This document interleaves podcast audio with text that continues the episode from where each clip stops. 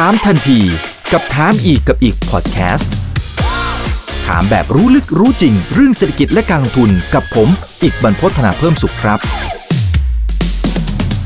สวัสดีครับ สวัสดีเพื่อนๆนักลงทุนทุกคนนะครับ นี่คือถามทันทีโดยช่องถามอีกกับอีกทุกเรื่องที่นักลงทุนต้องรู้นะครับกับผมอีกบรรพฒนาเพิ่มสุขครับ วันนี้เรียนเชิญสองท่านนะครับมาร่วมพูดคุยกันแล้วก็ให้ความรู้นะครับถึงหลักคิดในการที่จะวิเคราะห์หุ้นกลุ่มโรงพยาบาลนะครับทั้งกราฟทางเทคนิคนะครับแล้วก็รวมไปถึงปัจจัยพื้นฐานด้วยนะครับ ท่านแรกนะครับพี่รองครับคุณธีรศักดิ์ธนวรากุลรองผู้อำนวยการอาวุโส ฝ่ายวิเคราะห์หลักทรัพย์บริษัทหลักทรัพย์ CGS CMB ประเทศไทยจำกัดครับ สวัสดีครับพี่รองครับ สวัสดีครับครับอีกท่านหนึ่งนะครับพี่อ๋องครับ คุณธีรพลอุดมเวทครับผู้อำนวยการบริษัทหลักทรัพย์ที่ปรึกษาการลงทุน FSS International จำกัดครับสวัสดีครับพี่อ๋องครับผม สวัสดีครับผม สวัสดีครับ อ่าวันไหนที่เข้ามาแล้วก็ฝากกดไลค์กดแชร์กันด้วยนะครับตัวนี้ต้องบอกว่าเป็นปีทองนะครับของกลุ่มโรงพยาบาลเลยก็ว่าได้ในช่วงปี 2 ปีที่ผ่านมา แล้วก็ปีนี้มีหุ้นอยู่ 2 ตัวนะครับที่ขึ้นมาแรงแรงแซงทางโค้งมากๆนะครับแล้วก็โอ้โหไปแบบ ถ้าใครที่ไปดูกราฟนะครับเดี๋ยวเดี๋ยวพี่ลองจะเปิดกราฟให้เราดูด้วยนะครับ ไปดูกราฟที่ตกใจโอ้นี่มันบั้งไฟพญานาคหรือเปล่า มันขึ้นมาอะไรขนาดนี้นะฮะนะฮะคำถามก็คือว่ายังมีโอกาสที่ไปต่อไหมนะครับ เดี๋ยวจะ สอบถามทั้งในมุมของเทคนิคด้วยนะครับเดี๋ยวพี่ลองเปิดที่พี่ลองก่อนแล้วกันนะครับเอาภาพ sector ก่อน เอาภาพ sector สำหรับกลุ่มนี้ต้องบอกเลยนะครับว่าปีที่ผ่านมาถ้าผมดูตัวเลขไม่ผิดนะขึ้นมาประมาณ 23-24%นะนะครับปีนี้ก็ไปต่อด้วยอันนี้คือภาพรวมของ sector นะนะครับงั้นเดี๋ยวให้พี่ลองดูเลยนะครับว่าตอนนี้ภาพยังสวยไหมหรือมันร้อนแรงมากจนเกินไปแล้วครับครับ อันนี้เห็นที่แชร์แล้วใช่ไหมครับ มาแล้วครับ ขึ้นแล้วครับนะครับ ก็เป็น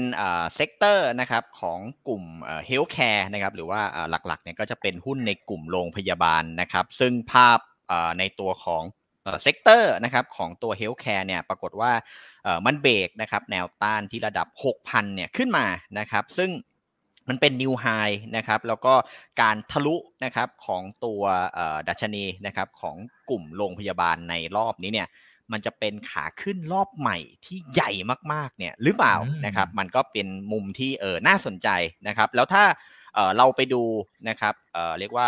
ประวัติหรือวงจรของเขาเนี่ยนะครับในอดีตเนี่ยนะครับจะเห็นว่าพอกลุ่ม healthcare เนี่ยมันมีรอบของการขึ้นเนี่ย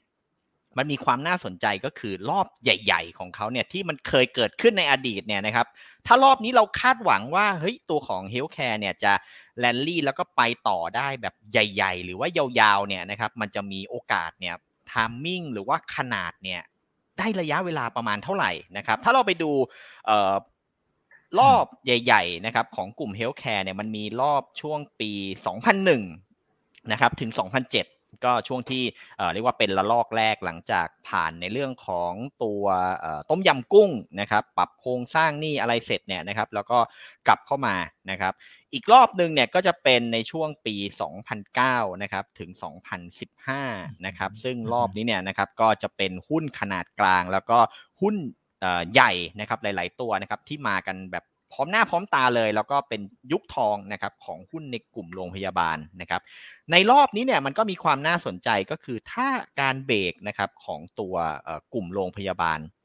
ในรอบนี้แล้วก็ในครั้งนี้เนี่ยนะครับ มันจะเป็น new l a n d ใหม่เนี่ยนะครับตัวไหนที่น่าสนใจแล้ว indicator ไหนเนี่ยที่น่าเรียกว่าจะเป็นในเรื่องของตัวที่เราต้องติดตามนะครับ วันนี้เดี๋ยวผมก็จะมีในเรื่องของตัว indicator เนี่ยแบบ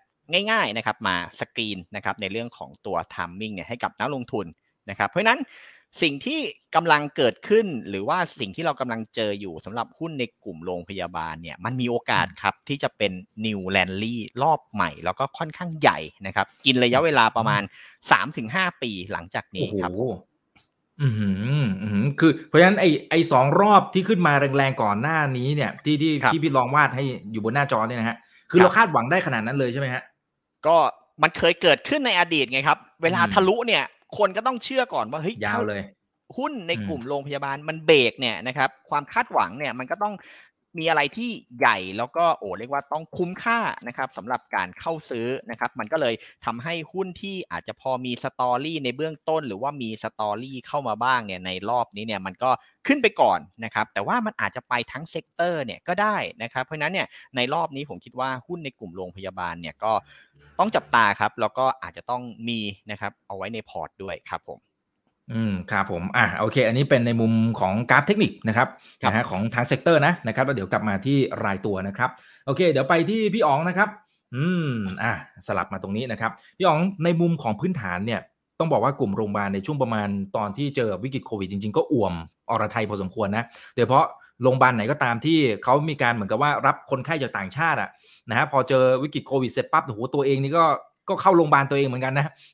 ราคาหุ้นนี่ก็ร่วงลงไปพอสมควรเลยทีเดียวนะครับ แต่ในช่วงปีที่ผ่านมาจนถึงต้นปีนี้โอ้โหมาอย่างสวยงามมากๆนะปัจจัยพื้นฐานเขาเจอจุดเปลี่ยนในมุมไหนบ้างนะครับนะเอาพื้นฐานอย่างเดียวนะครับ ผลประกอบการต้องบอกว่าโอ้โหใช่ครับ หลายเท่าตัวนะ หลายเท่าตัวเลยนะ อืม ใช่ ครับ ต้องเรียนอย่างนี้ครับว่าผมว่าพื้นฐานเนี่ยค่อนข้าง support จากทางเทคนิคที่เมื่อกี้ทางคุณลองบอกเลย นะครับคือภาพใหญ่ๆเนี่ยของ sector เนี่ยนะครับจุดเปลี่ยนเนี่ยมันอยู่ที่ตั้งแต่ทางภาครัฐเนี่ยช่วยให้ทางเอกชนเนี่ยโรงพยาบาลเอกชนเข้ามารับรักษาผู้ป่วยโควิดด้วยทำให้หลังจากนั้นนะครับก็มีการรักษาผู้ป่วยโควิดโรงพยาบาลเอกชนเนี่ยได้รับรายได้จากการรักษาผู้ป่วยโควิดเนี่ยเข้ามาตั้งแต่ช่วงประมาณ Q2 ปีที่แล้วเป็นต้นมานะครับจะเห็นว่ากำไรเนี่ยปรับตัวดีขึ้นตั้งแต่ Q2 เป็นต้นมานะครับแล้วก็ไป peak เนี่ยปีที่แล้วนี่คือช่วง Q3 ซึ่งเป็น wave Delta นะครับทีนี้เนี่ยหลังจากเวฟเดลต้าขึ้นไปเนี่ยมันจะมีจังหวะชะลออยู่ช่วงหนึ่งช่วงประมาณ Q3 ถึง Q4 เพราะคนก็คิดว่าโควิดน่าจะจบล้วปรากฏว่าต้นปีนี้ก็มีโอเมคอนมาอีกรอบหนึ่งฉะนั้นเราจะเห็นว่ามันก็จะมีการฟื้นตัวของราคาหุ้นเนี่ยกลับในรอบที่ช่วงโอเมคอนนะครับซึ่งต่อเนื่องมาจนถึงสถานการณ์ปัจจุบันเลยละกันเราจะเห็นว่าตัวเลขผู้ป่วยโควิดรอบนี้เนี่ยนะครับอ่าถ้าก่อนช่วงสงการเนี่ยติดเชื้อกันอยู่ราวๆสองหมื่นห้าพันคนต่อวันคร่าวๆ นะครับ แล้วก็มีแนวโน้มว่าหลังจากสงการเนี่ยตัวเลขอาจจะเร่งเครื่องขึ้น ถ้าเราดูตัวเลขช่วงสงการในช่วงประมาณอาทิตย์ที่ผ่านมาอาจจะดูซอฟลง แต่ผมคิดว่าส่วนหนึ่งอาจจะเป็นเพราะว่าคนไม่ได้ไปตรวจกันเยอะในช่วงที่ผ่านมา เดี๋ยวรอดูสักอาทิตย์สองอาทิตย์นี้นะฮะว่าตัวเลขเนี่ยจะเร่งเครื่องขึ้นอีกครั้งหรือเปล่านะครับ ซึ่งแน่นอนครับ ตอนนี้ต้องเรียกว่ากลุ่มโรงพยาบาลเนี่ยราคาหุ้นเนี่ยมันค่อนข้างวิ่งตามกับจำนวนเคสโควิดนะครับ เพราะว่ามันเป็น benefit ทางตรงก็คือว่าถ้าผู้ป่วย เยอะขึ้นเนี่ยทางโรงพยาบาลเนี่ยตัวเลขก็จะดีตามนะครับฉะนั้นสรุปเลยก็คือว่าช่วง Q1 เนี่ยภาพสั้นๆเนี่ยตัวเลขงบที่จะออกมาในช่วงประมาณเดือนพฤษภาเนี่ยแต่ละตัวเนี่ยหลาย ๆ ตัวเนี่ยมีลุ้นกำไรราย quarter เป็นระดับ new high นะครับถ้าไม่ new high เนี่ยก็น้องๆ new high นะครับราคาหุ้นกับกำไรเนี่ยจะอยู่ประมาณนั้น ฉะนั้นเนี่ยผมคิดว่าราคาหุ้นกลุ่มโรงพยาบาลส่วนใหญ่เนี่ยจะวิ่งเข้าหานิวไฮของตัวเองนะครับหรือว่าก็ทำนิวไฮใหม่ นะครับหลังจากช่วงงบ Q1 ออก แล้วก็ต่อเนื่องไปจนถึง Q2 เนี่ยซึ่งสถานการณ์เนี่ยผมว่ามันจะยังคอนติเนียต่อไปอีกสักพักหนึ่งนะครับอ่าฉะนั้นอันนี้คือภาพของโควิดก่อนสั้นๆ ส่วนภาพยาวเนี่ยผมให้ไอเดียคร่าวๆอย่างนี้กันว่า ผมว่าหลังจากโควิดจบเนี่ยนะครับหุ้นกลุ่มทางร้านเนี่ยหลายคนอาจจะมองว่าโอเค มันอาจจะแบบโดนเทคโปรฟิตหรืออะไรก็ตาม แต่ผมว่าฟันดัมเบลทัลที่เกิดจากช่วงเนี้ยมันจะทำให้กลุ่มโรงพยาบาลเนี่ยดีขึ้น ซึ่งเดี๋ยวถ้าเราเดี๋ยวเรามาแตะรายละเอียดอีกทีแล้วกันนะครับ อืมอืมเช่นยังไง เช่นยังไงพี่อ๋องคืออ่าอย่างอย่างโควิดเนี่ยเดี๋ยวแตกอย่างนี้ก่อนแล้วกันนะครับ สิ่งที่พี่อ๋องบอกว่าเขาได้กันเต็มๆเนี่ยมันเป็นเรื่องของการรักษา หรือเป็นเรื่องของการตรวจนะฮะที่หมายถึงว่าที่ทางฝั่งของโรงพยาบาลที่เขาได้ผลประกอบการดีๆเนี่ยโอเค ถูกต้องครับ ก็คืออันนั้นได้ทางตรง ทีนี้เนี่ย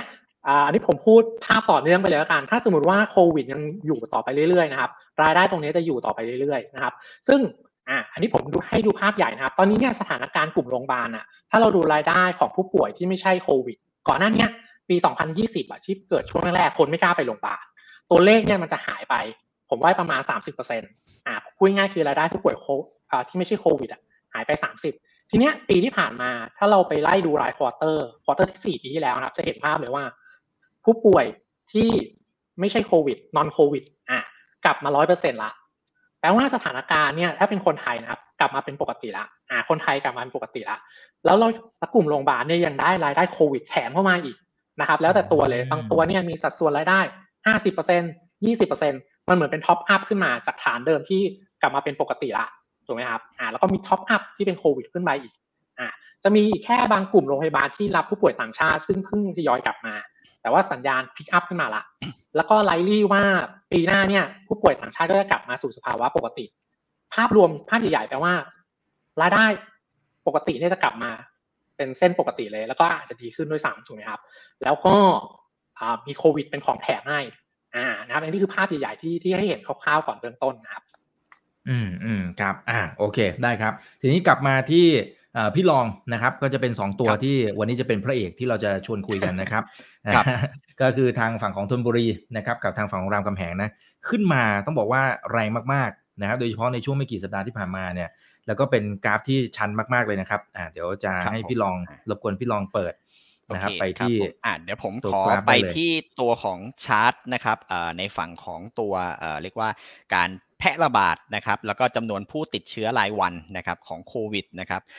จุดที่เรายืนอยู่นะครับณตอนนี้เนี่ยสถานการณ์เหมือนจะดีขึ้นนะครับเพราะว่ายอดของผู้ติดเชื้อรายใหม่เนี่ยมันลดลงนะครับแล้วก็ยอดของผู้ป่วยที่ รักษาตัวเนี่ยอยู่ในโรงพยาบาลก็เริ่มกดนะครับระดับลงนะครับ แต่ถ้าเราย้อนกลับไปนะครับดูสถานการณ์ในการแพร่ระบาดของโควิด ในบ้านเราเมื่อปีที่แล้วเนี่ยผ่านหลังสงการมานะครับ ตัวเลขหลังสงการเนี่ยนะครับโดยเพราะผ่านสัปดาห์ที่ 2 ไปนะครับ มันจะเริ่มชันขึ้นนะครับ แล้วก็ พักตัวอยู่สักประมาณ 2 สัปดาห์นะครับก่อนที่จะวิ่งแรงนะครับก็ตีระยะเวลาเนี่ยประมาณ 1 เดือนนะครับซึ่งไอตัวของโควิดโอไมคอนเนี่ยในรอบนี้นะครับระยะเวลาเนี่ยผมว่า 2 สัปดาห์ถึง 1 เดือนนะครับไม่แตกต่างกันนะครับเพราะฉะนั้นเนี่ยสิ่งที่เราต้องระวังนะครับก็คือไอจำนวนของผู้ป่วยรายใหม่ แล้วก็จำนวนของผู้รักษาตัวในโรงพยาบาลเนี่ยมันจะกลับมาพุ่งแล้วพุ่งปี๊ดเลย นะครับพุ่งแบบรุนแรงมากๆ แล้วที่สำคัญเนี่ยก็คือสถานการณ์นะครับของเราก่อนเดือนมีนาถึงเดือนเมษาเนี่ยนะครับจำนวนของผู้ป่วยนะครับที่อยู่ในโรงพยาบาลเนี่ยนะครับผมว่ามันเต็ม capacity นะครับก็เลยทำให้ในเรื่องของการประกาศตัวเลขของผู้ป่วยที่ติดเชื้อเนี่ยมันน้อยแล้วน้อยผิดปกติ นะครับแต่ว่าถ้าเราไปเทียบสัดส่วนของจำนวนผู้เสียชีวิตเนี่ยมันร้อยคนแล้วพุ่งนิวไฮตลอดนะครับเพราะนั้นมันมันไม่สอดคล้องกับจำนวนของผู้เสียชีวิตนะครับแต่สิ่งที่กำลังจะบอกก็คือจำนวนของโรงพยาบาล แล้วก็จำนวนของเตียงผู้ป่วยเนี่ยมันไม่พอนะครับเพราะนั้นสิ่งที่จะเจอนะครับในระลอกถัดไป โดยเฉพาะในช่วงต้นพฤษภาเนี่ย เขาเรียกหาใหญ่นะครับมาแน่นะครับมาแน่นะครับเพราะนั้นสิ่งที่เราจะเจอนะครับสิ่งที่เราจะเจอสำหรับหุ้นนะครับในกลุ่มโรงพยาบาลเนี่ยถ้าย้อนกลับไปนะครับดูในตัวของโรงพยาบาลขนาดกลางก่อนนะครับอย่างตัวของ CHG เนี่ยนะครับ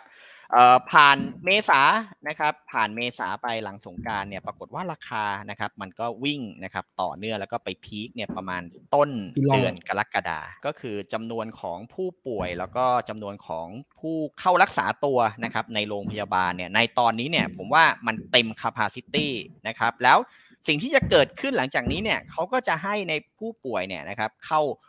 เป็น home isolation หรือว่าเป็น hospital นะครับ เป็นหลักนะครับ แล้วก็ ตัวเลขเนี่ยนะครับ แล้วก็จำนวนของผู้ป่วยเนี่ยจะกลับมาพุ่งอย่างรุนแรงนะครับ โดยเฉพาะในช่วงเดือนพฤษภามิถุนานะครับอ่าที่เราไปดูในฝั่งของราคาหุ้นนะครับอย่างตัวของ CHG นะครับที่เป็น lead ในรอบที่แล้วเนี่ยนะครับ จะเห็นว่าพอผ่านนะครับหลังสงการไปอ่าเดือนเมษานะครับ ราคาเนี่ยก็เป็นลักษณะของการขึ้นต่อแล้วก็ไปพีคนะครับประมาณต้นเดือนกรกฎา นะครับอ่า BCH นะครับก็ไม่แตกต่างกันนะครับ พอสงการปุ๊บราคาก็วิ่งแรงนะครับอ่าเพราะนั้นสิ่งที่เราจะเจอนะครับแล้วก็ในตัวของหุ้นในกลุ่มโรงพยาบาลหลังจากนี้เนี่ยนะครับผมว่ามันมีโอกาสนะครับ ถ้าตัวเลขของผู้ติดเชื้อรายใหม่ แล้วก็จำนวนของผู้เสียชีวิตเนี่ยพุ่งสูงมากๆเนี่ยนะครับ เรื่องของโรงพยาบาล แล้วก็การเก็งกำไรมันจะกลับมาอีกรอบหนึ่งนะครับ ซึ่งถ้าเราไปดูนะครับในตัวของหุ้นที่เป็นลีดในรอบนี้เนี่ยนะครับ เมื่อปีที่แล้วเนี่ยอาจจะไม่ได้ประโยชน์มากนัก นะครับถ้าเทียบกับในเรื่องของตัวที่เป็นโควิดนะครับอย่างตัวของรามคำแหงเนี่ยก็เริ่มเล่นกันนะครับในช่วงปีนี้อ่านะครับส่วนตัวของโรงพยาบาลทนบุรีนะครับก็ไม่ใช่ตัวที่อ่าใช่ครับ แต่มันไม่ใช่ตัวที่เล่นกับธีมในเรื่องของโควิด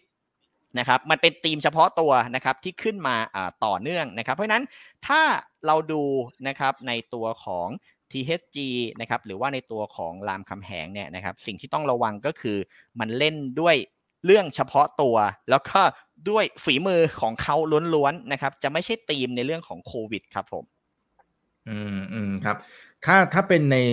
เชิงของคำแนะนำสำหรับนักลงทุนนะครับ ถ้าเห็นภาพนี้นะฮะนะแล้วรวมไปถึงภาพของรามคำแหงด้วยนะนะฮะถ้าเป็นในมุมของพี่ลองเองแนะนำให้แบบไปบู๊ไหม หรือบางคนอีกกรณีหนึ่งนะบางคนเขาบอกคันมืออะมันขึ้นทุคกรับวันนะพี่ลอง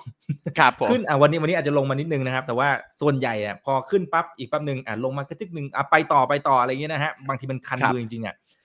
คำแนะนำถ้าสมมติสมมติว่าอะเป็นอะมือใหม่ แนะนำครับให้ไปมะรุมมะตุ้มไหมนะครับ หรือคนไหนที่บอกมือเก่าละนะครับครับผมอยากจะเข้าไปเนี่ยมันมีจังหวะในการดูยังไงครับสำหรับในตัวของเอ่อโรงพยาบาลรามคำแหงนะครับ เนื่องจากมันมีอายุเนี่ย ยาวนานมากๆนะครับ ผมก็เอาชาร์ตในตัวของ seasonal ของเขาเนี่ยนะครับในรอบ 20 ปีนะครับ ปรากฏว่าจุดที่น่าสนใจนะครับของโรงพยาบาลรามคำแหงเนี่ยก็คืออรอบที่เขาเล่นเนี่ยนะครับ แล้วก็จะมีการพักตัวเนี่ยจุดพีคนะครับมันจะอยู่ประมาณวันที่ 8 มิถุนานะครับแล้วก็จะมีการปรับฐานนะครับจนสิ้นไตรมาสที่ 2 แล้วก็ไปขึ้นอีกทีหนึ่งนะครับในช่วงไตรมาสที่ 3 เพราะฉะนั้นณ จุดนี้นะครับแล้วก็เอ่อสถานการณ์ในเรื่องของตัวเอ่อโรงพยาบาลนะครับ แล้วก็หุ้นของเขาเองเนี่ยยังสามารถเก็งกำไรได้ครับผม อืมอืมยังสามารถเก็งกำไรครับได้ครับ แต่แต่หาจุดเข้ายังไงครับพี่ในเมื่อมันแบบขึ้นมาเร็วและแรงและชันครับมากอืมอะนะครับ เรามาดูนะครับในตัวของ indicator นะครับที่เอ่อใช้นะครับในเรื่องของการเอ่อเข้าซื้อแล้วก็ขายที่ดีนะครับของโรงพยาบาลรามคำแหงนะครับตั้งแต่ 20 ปีที่ผ่านมานะครับมันมีตัวเลขที่น่าสนใจก็คือเอ่อมันมีเส้นค่าเฉลี่ย 190 วันนะครับให้ผลตอบแทนเนี่ยอืมสูงที่สุด นะครับอ่าแล้วก็ลองลงมานะครับก็จะเป็น 180 185นะครับเพราะฉะนั้นโดยเฉลี่ยเนี่ยนะครับหรือว่าโดยประมาณเนี่ยก็จะใช้เส้นค่าเฉลี่ย 190 วันเนี่ยนะครับเป็นตัวเอ่อเรียกว่าคัดลอสนะครับสำหรับในตัวของโรงพยาบาลรามคำแหงนะครับ ซึ่งณตอนนี้นะครับณตอนนี้เนี่ยนะครับเอ่อเส้นค่าเฉลี่ย190 วันนะครับมันอยู่ลึกมากนะครับประมาณ 35นะครับ35 เพราะฉะนั้นเนี่ยจุดในแง่ของโอ้โหการเสี่ยงซื้อนะครับสำหรับเอ่อ ตัวของรามคำแหงเนี่ยนะครับก็อาจจะใช้เป็นจังหวะของการเข้าซื้อสัก 10 หรือ 20%ของที่เราสนใจนะครับ เพราะว่าหุ้นที่มันเป็นขาขึ้นรอบใหญ่ๆเนี่ย ถ้าเราไม่มีหุ้นเนี่ยคือเราตกรถอืมนะครับ ถ้าเราไม่มีอืมหุ้นเนี่ย เราตกรถนะครับ เพราะฉะนั้นเนี่ยผมว่าในตัวของรามคำแหงเนี่ยอย่างน้อยนะครับ กับราคาที่ 61.5 เนี่ย ควรจะเข้าซื้อไว้บ้างนะครับ เพราะว่าถ้าไม่ซื้อเลยนะครับ ปัญหาคือเรา อาจจะไม่มีหุ้นรามคำแหง แล้วก็โอกาสที่มันจะวิ่งไปไกลๆ หรือว่าแรงๆเนี่ยนะครับเหมือนในอดีตนะครับเราลองดูนะครับในช่วงปี 2000 นะครับหลังจากผ่านในเรื่องของวิกฤตนะครับสำหรับตัวของรามคำแหงนะครับราคาของเขาเนี่ยนะครับมันไม่เคยลงต่ำกว่าเส้น 200 วันเลยนะครับอ่านะครับแล้วก็ มันก็วิ่งนะครับ ไปแบบเรื่อยๆเรื่อยๆเรื่อยๆของเขานะครับเพราะฉะนั้นเราไม่รู้หรอกว่าจุดสูงสุดของเขาเนี่ยอยู่ไหนนะครับ แต่มันจะเลิกเล่นก็ต่อเมื่อราคาเนี่ยต่ำกว่าเส้น 200 วันหรือว่า 190 วันนะครับ ที่มันเป็นอ่าเรียกว่าเส้นที่มีประสิทธิภาพมากที่สุดสำหรับโรงพยาบาลรามคำแหงครับผมอ่าอ่าแถม THG หน่อยนะครับ แล้วเดี๋ยวค่อยสลับไปที่พี่อ๋องนะครับอะ สำหรับในตัวของ THG นะครับเอ่ออือหือภาพในระยะสั้นนะครับ ก็เรียกว่าค่อนข้างชันแล้วก็ค่อนข้างเร็วจุดนะคพรับลุมากแต่ถ้าเราอืมเอ่อเอาในตัวของเส้นค่าเฉลี่ยที่เบียดนะครับอะขึ้นมาในรอบนี้นะครับ สมมุติว่าเอ่อผมน่าจะพอเห็นแวบๆอยู่นะครับประมาณ 20 วันนะครับก็คือ 1 เดือนเนี่ยนะครับเป็นตัวคัตออฟนะครับสำหรับการเก็งกำไรนะครับ ก็ THG เนี่ยนะครับรอบที่ขึ้นมาในรอบนี้นะครับ มันจะมีจุด stop loss อ่าในเบื้องต้นนะครับ ถ้าหลุด 84 นะครับสำหรับรอบนี้ เพราะฉะนั้นเทรนด์ขาขึ้นของเขายังดีนะครับ ถ้ายังไม่หลุด 84 นะครับ มันยังไปต่อเรื่อยๆครับผมอืมครับอะแต่ถ้าลงทุนนะครับในในตัวลักษณะแบบนี้ก็ต้องระมัดระวังกันด้วยนะครับนะฮะครับโอเคเอาละฮะทีนี้กลับมาดูทางพื้นฐานเผื่อจะได้ใจชื้นหน่อยนะครับอ่าพี่อ๋องไม่อยากดูกราฟเลยคุณอีก อยากให้พี่ลองดูดวงดาวค่ะ นะเปิดดวงได้ไหมคะเอางั้นเลยนะครับไม่ไม่ได้เตรียมมาครับสำหรับโรงพยาบาลนะครับ เอา seasonal ไปเอา seasonal ไปนะครับเอา seasonal ไปนะครับได้ก็ครับจะไป peak ต้นเดือนมิถุนาสำหรับหุ้นในกลุ่มโรงพยาบาลครับผมอ่าอ่าครับผมอะมีแต่คนอยากให้ดูดวงนะครับ คุณดาวด้วยนะโอเคอะคุณอ๋องครับพี่อ๋องครับ อะทีนี้ถ้าเป็นในมุมของปัจจัยพื้นฐานนะสำหรับตัวผลประกอบการอย่างตัวเอาจากรามคำแหงก่อนก็ได้นะครับ ผลประกอบการปีที่แล้วเนี่ย 4,192 ล้านบาท อันนี้ผมพูดแค่ตัวกำไรสุทธินะนะครับเเติบโตจากปี 2563 2563 เนี่ย 632 ล้านบาท โอ้โห นี่มันเกือบเกือบเจ็ดเท่าเลยฮะ นะฮะ ขึ้นมาเยอะขนาดนี้ ส่วนถ้าเป็น THG ธนบุรีเนี่ยนะครับ นะปีที่แล้วปีล่าสุดนะครับ 1,337 ล้านบาท ปี 63 เนี่ย 62 ล้านบาท คุณนี่หารไม่ถูกเลย เกือบ 20 เท่าอะ นะฮะ อะ งั้นเดี๋ยวอธิบายก่อนในเชิงของพื้นฐานนะครับว่า ทำไม 2 ตัวนี้มันมันถึงเติบโตมากขนาดนี้นะครับแล้วถ้าหักไอตัวโควิดออก มันจะยังเติบโตอย่างนี้ไปได้อีกหรือเปล่านะครับสำหรับทั้ง 2 ตัวนะโอเคครับได้เลยครับ เดี๋ยวผมจะเริ่มที่ธนบุรีก่อนกันเพราะว่ารอบนี้ธนบุรี okay. ขึ้นก่อนหลังมาแพงนะครับนี่ผมเล่าอย่างนี้ครับว่าธนบุรีเนี่ยนะครับต้องเล่าประวัตินิดนึงแบ็กกราวเนี่ยเขา IPO เข้ามาราวๆ38บาทนะครับหลังจากนั้นเนี่ยราคาหุ้นเนี่ยลักษณะเป็นไซด์เวย์ดาวไปเรื่อยๆนะเพราะว่าอะไรเพราะว่า เริ่มต้นเข้าตลาดมานะครับเขาเข้าตลาดมาด้วยกำไรราวๆ500ล้านต่อปีนะครับตัวเลขคร่าวๆทีนี้เนี่ยหลังจากนั้นมีพอเข้าตลาดมาปุ๊บเนี่ยชนบุรีค่อนข้าง aggressive ในการลงทุนนะครับมีการเปิดโรงพยาบาลใหม่เนี่ยสี่โรงรวดเลยนะครับ ก็จะมีตัวชนบุรีบำรุงเมืองนะครับ มีที่เมืองจีน มีที่พม่า มีที่ทุ่งสงนะครับ การเปิดโรงพยาบาลเยอะๆเนี่ยนะครับ ในระยะยาวนะเป็นข้อดี แต่ว่าในระยะสั้นเนี่ย มันจะขาดทุนในช่วงแรกนะครับทำให้กำไรที่เราเคยเห็นเนี่ยที่ 500 ล้านอะมันล่อยหล่อไปเรื่อยๆนะครับ จนปีที่ต่ำที่สุดเนี่ยน่าจะประมาณปี 2020อ่า20 21เนี่ยนะครับมีบางช่วงเนี่ยขาดทุนเลยนะครับกำไรเหลือแค่ร้อยล้านอ่านะครับกำไรเหลือแค่ร้อยล้านในช่วงปี 2020อ่านะครับเพราะว่าอย่างที่เล่าไปก็คือว่ามีเปิดโรงพยาบาลใหม่แล้วก็มีอันนึงนะครับ คือเขาเปิดโครงการที่ชื่อ Gin Well Being อ่า น่าจะคุ้นๆกันนะครับก็อยู่ที่ลังสิตอ่าอันนี้เนี่ยก็เปิดมาแต่ว่ายอดขายเนี่ยไม่ไม่ไม่ตรงตามเป้าที่คาดไว้ทำให้อ่าการลงทุนเนี่ยเป็นลักษณะว่าอ่าต้องออกเงินไปก่อนลงทุนไปก่อนนะครับ แล้วก็มีการกู้ยืมเงินนะครับ ดอกเบี้ยมันก็ปูด เพราะว่ายังขายยังขายตัวคอนโดตัวบ้านพักเนี่ยไม่ได้นะครับสำหรับผู้สูงอายุฟันเดเมทัลที่เกิดขึ้นถูกต้องครับฉะนั้นเนี่ยกำไรมันก็เลยเหลือแค่ราวๆแค่ไม่ถึงร้อยดีอะทีนี้จุดเปลี่ยนก็คือโควิดนะครับ ซึ่งเป็นกับทุก โรงพยาบาลเอกชนนะครับพอโควิดมาปุ๊บเนี่ยนะครับทำให้โรงพยาบาลที่มี utilization rate เนี่ยต่ำนะครับ ก็สามารถที่จะ capture โดยการรับผู้ป่วยโควิดเข้ามาอย่างชนบุรีบำรุงเมืองเนี่ยเป็นตัวอย่างหนึ่งที่ตอนแรกเนี่ยพยายามหาทิศทางตัวเองอยู่ ก็พยายามจับกลุ่มต่างชาตินะครับก็ค่อยๆดีมาเรื่อยๆพอมีโควิดมาเนี่ย convert ตัวเองไปรับโควิดเต็มๆนะครับทำให้ตัวนี้เนี่ยเราจะเห็นว่าจากกำไรไม่ถึงร้อยเนี่ยนะครับพุ่งขึ้นไปเป็นประมาณพันสามถึงพันสี่อย่างที่เมื่อกี้คุณอีกบอกนะครับอ่า ที่ถ้า breakdown ง่ายๆเนี่ยกำไรประมาณพันสามถึงพันสี่เนี่ยมันมาจากโควิดคร่าวๆเนี่ยราวๆพันหนึ่งนะครับตัวที่เป็นออร์แกนิกเนี่ยจะอยู่ราวๆสามร้อยถึงสี่ร้อยอ่านะครับแล้วก็กำไรประมาณพันสามพันสี่เนี่ยถ้าปีนี้คร่าวๆนะครับผมว่าจะยังยืนอยู่แถวๆนั้น เพราะว่าปีนี้โควิดน่ะก็จะไม่ค่อยต่างกับปีที่แล้วเท่าไหร่นะครับ แล้วก็ตัวโรงพยาบาลของเขาที่เปิดใหม่ที่เมื่อกี้เราเล่าไปสามสี่โรงนั้นนะครับอ่าตอนนี้เนี่ยเขามีขายไปแล้วโรงหนึ่งคือที่จีน ส่วนอีกสามโรงที่เหลือเนี่ยตอนนี้ turnaround มาละอ่า turnaround มาละจากโควิดด้วยส่วนหนึ่งแล้วก็จากตัวเขาเองด้วยส่วนหนึ่ง คือโรงพยาบาลเนี่ยต้องเล่าว่าประมาณสองสามปีเนี่ยปกติเวลาเปิดถึงสองถึงสามปีเนี่ยมันจะถึงจุด break-even พอดีนะครับซึ่งมันก็ถึงเวลาละที่เขาจะ turnaround มาทำให้ fundamental เนี่ยเขากลับมานะครับทำให้อ่าจากที่เมื่อกี้เราเรียนกันก็คือว่ากำไรไม่ถึงร้อยเนี่ย ตอนนี้ถ้าเป็นตัวออร์แกนิกเนี่ยก็น่าจะขึ้นมาสักสามร้อยสี่ร้อยแล้วก็มีโควิดแถมเข้ามาอีกราวๆพันหนึ่ง อ่าอันนี้คือที่มาว่าพูดง่ายๆคือหุ้นเนี่ยเทิร์นาราวทำให้ราคาหุ้นเนี่ยก็พลิกตัวกลับขึ้นมานะครับ อันนี้คือสิ่งที่อธิบายได้ แต่มันอาจจะมีมีสิ่งที่ยังอธิบายได้ในเชิงฟันดัมเบลทัลได้ไม่ชัดเจนเท่าไหร่ คือเรื่องของ valuation นะครับเพราะว่าถ้าเราดูที่กำไรประมาณพันสามถึงพันสี่เนี่ยนะครับถ้าไปตีมาเป็น PE เนี่ยมันจะออกมาว่าทนบุรีราคาปัจจุบันเนี้ยเทรดอยู่ PE ประมาณหกสิบสามเท่า นะครับซึ่งขนาดพันสามพันสี่แล้วด้วย อืมใช่ ซึ่งปกติเนี่ยค่าเฉลี่ยกลุ่มโรงพยาบาลเนี่ยจะเทรดอยู่ประมาณสามสิบห้าเท่าบวกลบอะประมาณสี่สิบก็อาจจะเป็นไปได้นะครับอะทีนี้เนี่ยมันจะเกิน valuation ไปนิดนึงคือไปเทรดที่หกสิบกว่าเท่า ซึ่งตรงนี้มันยังอธิบายได้ไม่ชัดเจนนะนะครับอ่าแต่เบื้องต้นเนี่ยเท่าที่ผมตามข่าวแล้วกันนะครับชนบุรีเนี่ยอาจจะมีโปรเจกต์ที่ยังอยู่ระหว่างที่ยังไม่ได้ประกาศออกมานะครับ เช่นทางหมอบุญเนี่ยให้สัมภาษณ์ว่าเขาจะมีโครงการ มี project ใหม่ๆ อีกสองสามโครงการที่ร่วมกับ partner ของเขานะครับพวกนี้นะครับ ซึ่งเราต้องลองตามดูว่า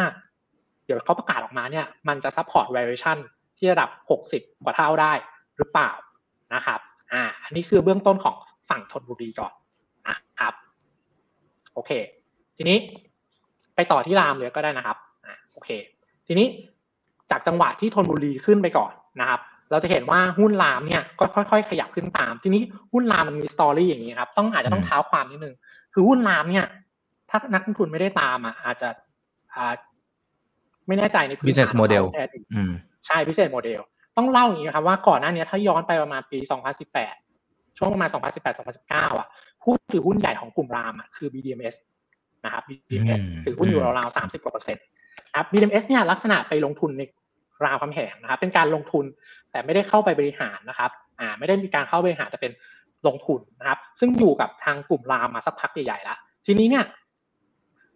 ในช่วงนั้นน่ะรามก็ไม่ได้มีการขยับเขยื้อนอะไรนะครับในช่วงที่ BDMs เข้ามาถือหุ้น แต่ทีเนี้ยมันมี trigger point อยู่ trigger หนึ่งคือประมาณช่วงปี 2018-2019 ซึ่ง BDMS เนี่ยตัดสินใจขายหุ้นรามที่เขาถือเนี่ยราวๆ30%ออกมาทั้ง port เลย นะครับ แล้วก็ใน 30 กว่าเปอร์เซ็นต์นั้นก็จะไปอยู่ในกลุ่ม partner ของรามที่เข้ามาซื้อนะครับอะต้นทุนที่เขาซื้อเนี่ยคร่าวๆนะครับ มันจะอยู่ที่ประมาณอ่า28 บาท 30 บาทแถวๆนี้นะครับ ใน par ปัจจุบัน ก่อนหน้านี้เนี่ยรามคำแหงถ้าเราไปถ้าถ้าจำ story ได้ก่อนหน้านี้เป็นหุ้นที่แบบราคาแพงที่สุดในตลาดเลยมั้งผมว่าเป็นพันสองพันนะอ่านะครับ เพราะแบบใช่ครับอ่ามันมันไม่มีการแตกพาเลย ทีนี้เนี่ย จุดนั้นนะครับ จุดทิกเกอร์ก็คือว่าพอ BDMs ขายหุ้นปุ๊บเนี่ย รามมีการปรับตัวนะครับโดยการแตกพาเนี่ยสองรอบนะครับจนปัจจุบันเนี่ยราคาหุ้นจากราวๆสองสามพันเนี่ยลงมาเหลือระดับห้าหกสิบบาทอ่านะครับมีการแตกพาสองรอบนะครับแล้วก็มีการปรับตัวโดยการที่ก่อนหน้านี้เขาจะไม่ทำ Greenfield Project หรือว่าไม่ไม่ลงทุนอะไรเลยนะครับพอลาจากจาก BDMs ปุ๊บเนี่ยมีการประกาศ Greenfield Project หรือสร้างโรงพยาบาลใหม่เนี่ยห้าโรงรวดนะครับติดกันเลยเนี่ยเดี๋ยวจะเปิดช่วงสองสามปีข้างหน้านี่ห้าโรงนะครับนอกจากนั้นเนี่ยก็มีการไปซื้อหุ้น ลงทุนเพิ่มนะครับ เช่นทนบุรีอ่ารามเนี่ยหุ้นทนบุรีนะครับ ซึ่งเพิ่งซื้อมาช่วงประมาณปีที่แล้วเองนะครับ ซื้อทีเดียวเนี่ยก็ขึ้นมาถือเป็นผู้ถือหุ้นใหญ่เลย อยู่ที่ราวๆยี่สิบกว่าเปอร์เซ็นต์นะครับ อ่า แล้วก็มีการลงทุนลงบานลูกๆ อื่นเพิ่มเติม เช่น วิภาราม วิภาวดีอะไรเงี้ยเขาก็ลงทุนมาเรื่อยๆ นะครับ ฉะนั้นผมให้ภาพอย่างนี้ครับว่ารามเนี่ยอธิบายในการที่ราคาหุ้นขึ้นมาเนี่ยง่ายกว่าทนบุรี อย่างนี้นะฮะคือถ้าเราดูภาพภาพใหญ่ก่อนโรงพยาบาลเอกชนในประเทศไทยเรามันมีประมาณสามร้อยสามสิบโลนะครับคนที่ใหญ่ที่สุดเนี่ยคือ BDMs มีอยู่ราวๆห้าสิบโรง ทีเนี้ยถ้าเป็นเบอร์สองเนี่ยนะครับ คือกลุ่มรามนะครับ รามเนี่ยเขามีโรงพยาบาลที่บริหารเองอยู่ในมือของเขาอะประมาณสิบแปดโรง แล้วก็มีโรงพยาบาลลูกๆ ที่เป็นพันธมิตรเนี่ยที่เขาถือหุ้นอีกอยู่ส่วนหนึ่งเนี่ยอีกสิบสองโรง ฉะนั้นรวมกันเนี่ยใน network ของเขาอะมีประมาณสามสิบโรงอะซึ่งถ้าถ้าถ้าเรียงตามไซส์นะครับ ของโรงพยาบาลเนี่ยเบอร์หนึ่งคือ BDMS เบอร์สองเนี่ยคือรามนะครับแล้วทีนี้ไปดูไซส์ของกำไรนะครับกำไรถ้าเรียงตามบริษัทโรงพยาบาลเอกชนในประเทศไทยเรานะครับ เอาปี 2019 แล้วกัน p โควิดให้เห็นภาพง่ายๆนะครับ BDMS เนี่ยคือเบอร์หนึ่งนะครับกำไรอยู่ราวหมื่นล้านบาทต่อปีอะเบอร์สองเนี่ยคือบำรุงราษฎร์นะครับราวสี่พันล้านบาทต่อปี ทีนี้ถ้ามาเบอร์สามเนี่ยคือรามคำแหงนะครับกำไรในปี2019จะอยู่ประมาณพันห้าอะฉะนั้นเนี่ยถ้าเรียงตามเนี้ย Market Cap เขาควรจะเป็นเบอร์สามนะครับแต่ทีนี้เนี่ยช่วงต้นปีที่ผ่านมาที่ราคาหุ้นอยู่ราวๆสามสิบเนี่ยถ้าไปวัด Market Cap เนี่ยเขาอยู่ราวๆประมาณเบอร์ห้าเบอร์หกคือคือง่ายๆว่ามันจะมีอย่าง CSG หรือ BCH อย่างเงี้ยที่กำไรน้อยกว่าแต่ Market Cap ใหญ่กว่านะครับซึ่งมันไม่สะท้อน value ของรามตั้งแต่ช่วงนั้นเป็นต้นมานะครับ ทีนี้เนี่ย ก็เลยเป็นสาเหตุว่าพออ่ารามเนี่ยเขาเริ่มมาออก opportunity day นะครับมาเจอนักลงทุน เมื่อช่วงประมาณปลายปีที่แล้วนะทำให้อ่าเริ่มรู้จักรามมากขึ้นนะครับ แล้วก็มีคนมา cover มากขึ้นนะครับอย่างผมก็ได้มีโอกาสไป cover หุ้นรามนะครับ ตั้งแต่ช่วง 30ต้นต้นนะทีนี้หุ้นก็เริ่มค่อย ๆ ขยับขึ้นมาเรื่อยๆ ตามอ่าเขาเรียกว่าตาม fundamental ของเขานะครับปัจจุบันเนี้ยก็สะท้อนระดับหนึ่งแล้วเพราะ market cap เนี่ยขึ้นมาเป็นลำดับน่าจะเป็นลำดับสามละอ่านี่คือ story ที่มา นะครับ ทีนี้เนี่ย ถ้าถ้าดูราคาหุ้นชาร์ตจริง ๆ ดีๆเนี่ยมันจะเป็นอย่างนี้ครับ คือตอนแรกเนี่ยมันวิ่งอยู่ราวๆสามสิบแล้วก็เขาเรียกว่า trading volume แห้งมาก ทีนี้เนี่ยมันก็เริ่มขยับขึ้นมาเป็นประมาณสี่สิบอ่าหลังจากที่เริ่มมีการมีโบรกเกอร์เข้าไป cover อย่างผมก็เข้าไป cover นะครับหุ้นก็ขยับขึ้นมา แต่ทีนี้เนี่ยจาก step สี่สิบมาหกสิบเนี่ย มันมีช็อตหนึ่งก็คือช็อตที่ทนบุรีวิ่งขึ้นไปนะครับ ทีนี้ความสัมพันธ์ของทนบุรีกับรามนี่คือยังไง ก็คืออย่างที่เมื่อกี้เล่าว่ารามเนี่ยถือหุ้นในทนบุรียี่สิบเปอร์เซ็นต์อ่า ทีนี้เนี่ยพอมันมีอ่าทนบุรีวิ่งขึ้นไปปุ๊บเนี่ยการที่อ่ารามเขาถือหุ้นทนบุรีเนี่ยคร่าวๆเนี่ยคือร้อยเจ็ดสิบแปดล้านหุ้นเนี่ย ต้นทุนในการซื้อทนบุรีของเขาเนี่ยจะอยู่ประมาณ 20 บาทต้นๆอ่า ทีนี้พอทนบุรีวิ่งไปขึ้นไปเรื่อยๆนะครับ เลสเซตอนนี้อยู่ที่ประมาณ 90 บาทแล้วกันอ่า90 บาทเนี่ยแต่ว่าเขามีกำไรต่อหุ้นเนี่ย70 บาทอ่าคิดเร็วๆนะครับ70 บาท ต้นทุน 20อ่าราคาขึ้นไป 90กำไรคร่าวๆคือ 70นะครับแล้วเอา 70เนี่ยไปคูณ 170ล้านหุ้นเนี่ยคูณมาเร็วๆเนี่ยนะครับ มันจะออกมาหักแท็กแล้วได้ก็ได้นะครับอ่ามันกำไรประมาณหมื่นสองหักแท็กยี่สิบเปอร์เซ็นก็เหลือหมื่นหนึ่งแต่ว่าร้านเนี่ยมีกำไรซ่อนจากคนบุรีขึ้นไปเนี่ย หมื่นล้านอ่าหมื่นล้านนะทำให้ราคาหุ้นเนี่ยมันรีแอคตามขึ้นไปนะครับอันนี้เลยเป็นที่มาว่าทำไมราคาหุ้นลามเนี่ยขึ้นไปถึงตรงนี้นะครับ อ่าเบื้องต้นจะประมาณนี้ก่อนครับ อืมอืมครับ ซึ่งที่ที่เมื่อสักครู่นี้นะครับพี่อ๋องเล่าให้เราฟังนะครับมันจะมีอยู่สักสองส่วนนะครับออย่างเรื่องของโควิดก่อนก็ได้นะครับ อย่างโควิดเนี่ยปีนี้ผมเข้าใจว่าอีกไม่นานเดี๋ยวเขาจะมีการประกาศให้เป็นโรคประจำถิ่น ซึ่งโอเค ในแง่ของจำนวนคนติดเชื้อก็ก็อาจจะยังถือว่าสูงอยู่นะครับ แต่ว่าถ้าประกาศออกมาเป็นโรคประจำถิ่นจริงๆเนี่ยไม่แน่ใจว่าในแง่ของเม็ดเงินจำนวนเงินที่จะได้รับจากทางฝั่งของรัฐบาลเนี่ย อันเนี้ยมันจะน้อยลงไหมฮะ โดยโดยตามหลักการอะไรต่างๆ เนี่ย แล้วพอคูณไปเนี่ยไอ้ตรงส่วนนี้มันกลายว่ามันมันจะหายไปแบบบุ๊บบุ๊บวูบลงไปอย่างนั้นเลยหรือเปล่านะครับ อ่า ประเด็นของโควิดก่อนนะครับภาพมันจะเป็นลักษณะแบบนั้นไหมฮะนะครับผมว่าอันนี้เป็นอีกคีย์หนึ่งที่น่าสนใจคือถ้าคนฟังเร็วๆเนี่ยว่าพอ เป็นโรคประจำถิ่นเนี่ยคนจะมองกลุ่มโรงพยาบาลนี้เป็นลบทันทีเพราะว่าอันที่หนึ่งเนี่ยแปลว่ารายได้โควิดเนี่ยจะเบิกจากภาครัฐไม่ได้ ปัจจุบันเนี่ยโรงพยาบาลเนี่ยยังเบิกจากภาครัฐได้อยู่นะครับซะส่วนใหญ่อ่าทีนี้คีย์มันคืออย่างนี้นะครับ คือการที่ประกาศเป็นโรคประจำถิ่นเนี่ยแต่ว่าโรงพยาบาลเอกชนน่ะอาจจะเบิกจากภาครัฐไม่ได้ แต่ว่าโรงพยาบาลเอกชนน่ะจะสามารถเก็บราคาที่เป็นเงินสดกับผู้ป่วยได้นะครับ ฉะนั้นถ้าโควิดยังอยู่นะครับ ยังมีวอลลุ่มอยู่ นะครับยังเป็นโรคประจำถิ่นคิดง่ายคือเป็นเหมือนคล้ายๆโรคไข้หวัดใหญ่นะครับซึ่งคนป่วยป่วยเองเนี่ยสุดท้ายเนี่ยต้องไปจ่ายเงินเองนะครับฉะนั้นเนี่ยโอเค การที่ไปจ่ายเงินเองเนี่ยตอนนี้เนี่ยถ้าเราตามสเต็ปการเบิกของภาครัฐเนี่ยผู้ป่วยโควิดมีสามสีใช่ไหมครับเขียวเหลืองแดงอ่าผมเล่าอย่างนี้ก่อนนะครับ เหลืองแดงเนี่ย ตอนนี้ยังเบิกได้ปกติอยู่นะครับ ไม่มีประเด็นอะไรนะครับเขาไม่ได้ปรับอัตราการเบิกลง แต่เขียวเนี่ย มันมีการปรับลงตั้งแต่ช่วงประมาณ Q3 ปีที่แล้วนะครับ ปกติที่เขียวช่วงประมาณ Q3 ปีที่แล้วเนี่ยเบิกได้ต่อต่อเตียงต่อวันประมาณ 5,000 บาทต่อวัน มีการปรับลดลงมาเรื่อยๆเหลือ 3,000นะครับ ล่าสุดเนี่ยเหลือแค่ประมาณพันต้นฉะนั้นตัวเลขการเบิกเนี่ยมันลดลงเรื่อยๆนะครับ แล้วสุดท้ายเนี่ยพอประกาศโรคประจำถิ่นแปลว่าจะเบิกจากภาครัฐไม่ได้ละเนี่ยคนจะคิดว่า มันเป็นข่าวร้ายเพราะเบิกไม่ได้แล้ว แต่ความจริงเนี่ยมันไม่ใช่ข่าวร้ายซะทีเดียวเพราะว่าจะกลายเป็นว่ามันเป็นการปลดล็อกให้โรงพยาบาลเอกชนเนี่ยนะครับสามารถเก็บเงินสดจากผู้ป่วยได้ ก่อนหน้านี้เก็บไม่ได้นะครับ มันจะผิดกฎหมายคือเหมือนแบบเขาไม่ให้เก็บอ่านะครับเนี่ยแปลว่าเอกชนจะสามารถเก็บได้ ซึ่งปกติเขาจะเก็บกันเคสหนึ่งอะอาจจะ billing ประมาณสองสามพันบาทนะครับ ถ้าเป็นแบบสีเขียว อ่า ฉะนั้นเนี่ยมันก็จะกลายเป็นเหมือนโรคโรคหนึ่งที่ผู้ป่วยเนี่ยก็ต้องไปจ่ายเงินเอง นะครับซึ่งอันนี้มันเป็นเทรนด์คือคนก็ไม่อยากจ่ายเงินเองแปลว่าคนต้องทำอะไรครับ คนต้องไปซื้อประกันสุขภาพประกันอ่าซื้อประกัน ซึ่งเราถ้าถ้าถ้าไปดูแทร็กดูประกันเนี่ย มันโตปีละประมาณสิบเปอร์เซ็นอย่างต่อเนื่องแล้วปีที่ผ่านมาก็โตแบบสิบกว่าเปอร์เซ็นต์นะครับฉะนั้นเนี่ยคนไปซื้อประกัน สุดท้ายเนี่ยพอคนซื้อประกันเนี่ย indirect benefit เนี่ยมันก็จะมาอยู่ที่กลุ่มโรงพยาบาลเอกชนเองนะครับเพราะถือประกันไปแล้วก็เข้าโรงพยาบาลเอกชนอ่าฉะนั้นภาพมันจะเป็นอย่างนี้คือมันไม่ใช่ข่าวร้ายซะทีเดียวนะครับ อืมอืมครับผมอะโอเคนะครับ อันนี้ติ๊กไปนะครับ ทีนี้ทีนี้สำหรับตัว TSG นะครับที่เมื่อกี้พี่อ๋องอธิบายว่าอ่ามันขึ้นมาโอเค มันมี fundamental support ในระดับหนึ่ง แต่มันขึ้นมาเร็วมากๆ แล้วขึ้นมาแบบชันมากๆเนี่ย มันจะมีโปรเจกต์ต่างๆ ที่โอเค อาจจะไม่ได้เปิดเผยอะไรต่างๆเนี่ยนะครับ อันนี้มันเล่นเล่นเล่นอนาคตมากจนเกินไปหรือเปล่าความคาดหวังเนี่ย มันคาดหวังมากเกินไปไหมแล้วสมมติว่ามันเปิดเผยออกมา เช่น ไม่เห็นมีอะไรเลย หรืออะไรต่างๆนะนี่ผมไม่รู้นะเขาเขาอาจจะมี project อะไรว่ากันไปนะ แต่สมมติภาพมันเป็นอย่างนั้นจริง ๆ ถ้าออกมารูปแบบนั้นเนี่ยโอ้โหนี่กลายเป็นนี่เราเล่นกับความหวังแบบอนาคตมากจนเกินไปหรือเปล่า ในมุมของพี่อ๋องคิดว่ามันมันเสี่ยงไปไหมหรือมัน project มันต้องขนาดไหนมันถึงโอ้ขึ้นมาขนาดเนี้ยมันถึงจะ support กันต้องยอมรับว่าเสี่ยงกันเพราะว่าถ้า valuation อย่างที่เมื่อกี้เรียนนะครับมันค่อนข้างกระโดดไปจากค่าเฉลี่ยกลุ่มค่อนข้างเยอะ คือผมว่า ผมไปดู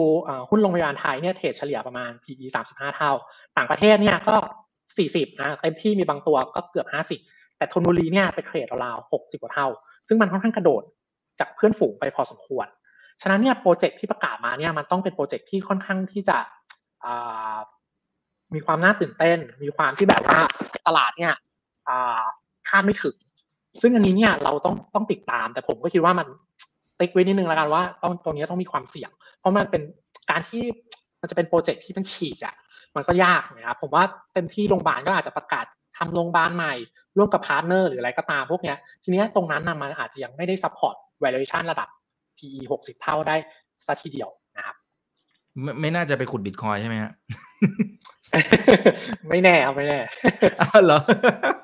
พูดเล่นครับพูดเล่นไม่ใช่พูดเล่นพูดเล่นอันนี้พูดเล่นนะครับเดี๋ยวเดี๋ยวรอเดี๋ยวรอตัวที่เป็นทางการนะครับ ส่วนถ้าเป็นรามคำแหงเมื่อกี้เออส่วนหนึ่งนะครับนะฮะก็พี่อ๋องอธิบายว่าอ่าเขาจะมีการเปิดตัว greenfield นะครับเปิดโรงพยาบาลใหม่ทั้งทั้งห้าโรงไอ้ตรงนี้มันจะกลายเป็นตัวถ่วงในช่วงแรก ๆ หรือไม่นะครับโอเค ต้องต้องเล่าอย่างนี้ครับว่ารามคำแหงเนี่ยเขาไปถือหุ้นในโรงพยาบาลลูกๆเนี่ยค่อนข้างเยอะนะครับทีนี้เนี่ยลูกแต่ละคนเนี่ยช่วงที่ผ่านมา อย่างเขาไปถือธนบุรีเขาไปถือวิภาวดีนะครับหรือว่าเขาไปถือสินแพทย์พวกนี้นะครับเป็นโรงพยาบาลที่อยู่ระหว่างเติบโตหมดนะครับช่วงที่ผ่านมาเนี่ยขยายค่อนข้างเยอะนะครับแต่แต่ละตัวเนี่ยโอ้โหขยายแบบปีละโรงสองโรงในช่วงสามสี่ปีที่ผ่านมาฉะนั้นเนี่ยมาจิ้นหรือกำไรของแต่ละโรงพวกนี้ไม่ค่อยดี แต่มาดีหลังจากโควิด ฉะนั้นเนี่ยโรงที่เข้าถือเหล่านี้จะเทินขึ้นมาละในขณะที่เขาเปิด greenfield เนี่ยผมว่ามันออฟเซ็ตกันได้ชั้นกำไรเนี่ยจะยืนได้ในระดับที่ อ่าโอเค ปีที่แล้วมันอาจจะสูงผิดปกติ แต่ว่าถ้าเทียบกับปี 2019 อะที่กำไรอยู่ราวพันห้าตัวเลขกำไรต่อจากนี้ของรามจะสูงกว่าเลขเลขตรงนั้นนะครับแต่อย่างคร่าวๆผมก็ทำประมาณ2,002นะผมว่ากำไรแถวๆนี้จะยืนอยู่ได้ทีนี้ถามว่ากำไร2,002เนี่ยแปลงมาเป็น PE เนี่ยอยู่ที่เท่าไหร่อ่านะครับ2002เนี่ยถ้าแปลงมาเป็น PE แล้วเนี่ยจะอยู่ราวๆ33 34 เท่านะครับฉะนั้นเนี่ยง่าย ๆก็คือว่ามันยังมีเหตุผล อยู่ในแบบค่าเฉลี่ยของกลุ่มอ่าไม่ได้หนีกันมากที่ 35 เท่า ฉะนั้นมันอธิบายได้ว่ารามคำแหงเนี่ยขึ้นมาตรงนี้มันก็ค่อนข้างเมกเซนนะครับในระดับหนึ่ง แล้วก็ที่เหลือเนี่ยก็ต้องติดตามสตอรี่ของเขาต่อไป อันนี้ผมแถมให้นิดนึงแล้วกันว่ารามเนี่ยถ้าเทียบกับโรงพยาบาลอื่นนะมันจะมีสิ่งที่ต่างกับโรงพยาบาลอื่นคืออย่างโรงพยาบาลอื่นเวลาเขาจะขยายอะไรเนี่ยเขาต้องไปทำกินฟิลหรือไม่ก็ M&A ซื้อโรงพยาบาลใหม่เข้ามาเลยถูกไหมครับอ่า แต่รามเนี่ยถ้าเราไปดูการถือหุ้นของโรงพยาบาลลูกๆของเขาอะนะครับเขาจะถือลักษณะว่าไม่ถือครบร้อยเปอร์เซ็นต์สัทีเดียว บางโรงถือยี่สิบสามสิบสี่สิบอย่างนี้ ทีนี้เนี่ยการถืออย่างเงี้ยมันก็มีข้อดีตรงที่ว่าเขาสามารถที่ไปแบบว่าซื้อหุ้นเหล่านั้นเพิ่มขึ้นมาได้นะพอซื้อปุ๊บเนี่ยโรงพยาบาลเหล่านั้นมันเป็นโรงพยาบาลที่มีกำไรอยู่แล้ว พอซื้อปุ๊บเนี่ยกำไรมันก็ขึ้นมาทันทีนะซึ่งที่ผ่านมาเขาเคยทำอย่างนี้นะครับ เช่นถือหุ้นวิภาราม 40%แล้วก็ซื้อเพิ่มมา 10% พอซื้อเพิ่มมาถือเป็น 50 ก็คอนโซลิเดตหุ้นเข้ามาอ่ามันจะเป็นประมาณนี้ครับทำให้เขามีลูกเล่นที่สามารถเพิ่มกำไรได้ค่อนข้างเร็วกว่าคนอื่นที่ต้องไปลงทุน แล้วก็รอเก็บเกี่ยวอีกสองสามปีอ่าครับประมาณนี้ครับครับอ่าโอเคได้ครับ เดี๋ยวสลับมาที่พี่ลองหน่อยนะครับ เดี๋ยวจะเหงานะฮะเออมีท่านหนึ่งครับนะฮะคุณอ้อยประภาวันนะครับอ่าชื่อน่ารักมาก โอ้เขาบอกพี่ลอง BH ทำไมมันไม่ขึ้นนะฮะเพื่อนๆเนี่ยเขาไปหมดแล้วนะครับ ได้ได้ได้ทางกราฟนี่เป็นยังไงบ้างครับครับถ้าเอานะครับในตัวของโรงพยาบาลนะครับผมเอา healthcare นะครับให้ดูนะครับโอเคนะครับอ่ามาแล้วครับมาแล้วฮะครับ ในตัวของ Healthcare นะครับอ่าอย่างที่เล่าไปนะครับว่าซีซันอลของเขาเนี่ยนะครับมันจะไปพีคนะครับประมาณต้นเดือนมิถุนายนะครับแล้วก็จะมีในเรื่องของการปรับฐานนะครับแล้วถ้าเราไปไล่ในหุ้นแต่ละตัวหรือว่าในหลาย ๆ ตัวเนี่ยนะครับอย่างตัวของรามคำแหงเนี่ยนะครับจุดที่peak สุดๆ ของเขาเลยเนี่ยนะครับมันจะอยู่ประมาณต้นเดือนกันยาอ่านะครับเพราะนั้นมันจะมีรอบถอยแล้วก็ขึ้นนะครับอีก step หนึ่ง นะครับ แต่ปัญหาก็คือถ้าเราย้อนกลับไปดูในตัวของรามนะครับ ตั้งแต่ปี 2000 นะครับอ่านะครับ จะเห็นว่าเส้นค่าเฉลี่ย 190 วันเนี่ยนะครับ มันเรียกว่าไม่เคยหลุดเลย นะครับราคาหุ้นเนี่ยไม่เคยหลุดเลยนะครับแล้วก็ช่วงปี 2012นะครับก็ช่วงละลอกแรกเนี่ยก็ขึ้นนะครับแล้วก็หลุดเส้น 190 วันนะครับอ่าหลุดลงมาแล้วก็ดีดกลับขึ้นไปนะครับแล้วก็ไซด์เวย์ซึ่งรอบนี้เนี่ยนะครับราคาเรียกว่าพอลงไปแตะเส้น 190 วัน ปรากฏว่ามัน เฮี้ยนเหมือนกันนะครับ แล้วก็ไล่กลับขึ้นไปนะครับ เพราะนั้นเนี่ยในตอนนี้นะครับสิ่งที่น่าจะเกิดขึ้นสำหรับรามคำแหงเนี่ยก็คือราคาก็น่าจะลอยขึ้นไปเรื่อยๆนะครับแล้วก็เส้นค่าเฉลี่ย 200 วันเนี่ยก็จะค่อยๆ ยกนะครับตามไปอะซึ่งระยะเวลานะครับถ้าเราดูในช่วงปี 2002 นะครับ มันจะมาพีคเนี่ยนะครับ1 2 3 4 5 6 เกือบ 6 ปีนะครับกว่าจะหลุดเส้น 200 วัน นะครับสำหรับลามนะครับ แล้วถ้าเราดูในปี 2012เนี่ยก็คือ 1 2 3 4 5นะครับ6ปีเหมือนกันนะครับ ซึ่งรอบนี้นะครับราคาเนี่ยเพิ่งจะยืนนะครับเป็นเป็นประมาณกับครึ่งปีเองนะครับ เพราะนั้นรอบใหญ่ ๆ ของลามเนี่ยผมว่ายังมีนะครับ แล้วก็มันยังจะไปต่อได้อีก 2-3 ปีข้างหน้าเนี่ยไม่ยากเลยนะครับ ที่เรามาดูนะครับ ผมว่าไอตัวของทีมเอ่อหรือว่า การขึ้นของหุ้นเนี่ยมันก็มีความน่าสนใจเราลองไปเทียบกับ JTS ดูนะครับ เพราะว่าตอนนี้เนี่ยผมว่าตัวของคนที่เก่งกำไรในตลาดเนี่ยนะครับเขาไม่ค่อยมองละว่าฟันเดเมนทัลหรือว่ากฎระเบียบเนี่ยนะครับมีมากน้อยแค่ไหนนะครับ ดูแค่ว่าตัวหุ้นเนี่ยมันไปไหมแล้วก็จะหลุดมีสัญญาณขายเนี่ยเมื่อไหร่นะครับ แต่ว่าสิ่งที่เราสนใจก็คือถ้าเรามองตัวของทนบุรีเนี่ยเป็นลูกของรามคำแหงนะครับ แล้วถ้าเราไปดู JTS กับตัวของ Jazz เนี่ย เงินที่เราจะซื้อหรือว่าเงินที่เราจะเข้าไปเก็งกำไรเนี่ย จะต้องอยู่ที่ตัวของ THG เป็นหลักนะครับ เพราะถ้าเราไปอยู่รามคำแหงเนี่ยปัญหาคือเราอาจจะเจอเหมือนกับตัวของแจ๊สเนี่ยก็ได้นะครับ เพราะนั้นถ้าให้เลือกในณตอนนี้แล้วก็เป็นการเก็งกำไรเนี่ยอยู่ THG ไปก่อนนะครับ แล้วก็รอการย่อลงหรือว่าการถอยลงของรามคำแหง แล้วก็ค่อยเก็บเมื่อ valuation หรือว่าราคาเนี่ยมันเซตตัวนะครับลงมาในระยะสั้นนะครับ เพราะนั้นถ้าให้เลือกนะครับสองตัวเลือก THG ครับผมนะครับนะครับ ทีเราก็มาดูกลุ่มโรงพยาบาลอื่น ๆกันนะครับ BDMS นะครับซีซันอลของเขานะครับ โดยเฉพาะในช่วงครึ่งปีแรกเนี่ยนะครับ จุดพีคเนี่ยมันอยู่ประมาณปลายเดือนพฤษภาถึงต้นมิถุนาเหมือนกันนะครับ คือกลุ่มโรงพยาบาลเนี่ยมันมีเรียกว่าข้อดีก็คือมันดูง่ายนะครับ เพราะว่าซีซันอลของเขาแล้วก็การเล่นเนี่ยนะครับ มันก็ ไซด์เวย์แล้วก็เป็นขาขึ้นไปเรื่อยๆ แล้วก็จะมีปรับฐานมีย่อบ้างนะครับ อย่างตัวของ BDMs เนี่ยนะครับ ก็ไปรอขายนะครับประมาณต้นเดือนมิถุนานะครับ แล้วก็รอการปรับฐานนะครับ ถอยกลับลงไปปลายเดือนมิถุนาหรือว่าต้นกรกฎาค่อยซื้อใหม่นะครับ ก็ยังไม่ช้าเกินไปนะครับ ในตัวของ BH นะครับ ตัวนี้มีปัญหาครับ เพราะว่า ต้นปีเนี่ยนะครับซีซันอลของเขาไม่ค่อยดีนะครับ มันจะมาดีช่วงกลางปีครับอ่าตั้งแต่เดือนมิถุนานะครับกรกฎาไปจนถึงเดือนกันยานะครับ เพราะนั้นถ้าถามว่า BH จะมาเมื่อไหร่นะครับ ต้องไปรอไตรมาสที่ 3 ครับ ถึงจะเป็นจุดที่ดีของเขาแล้วก็ราคาเนี่ย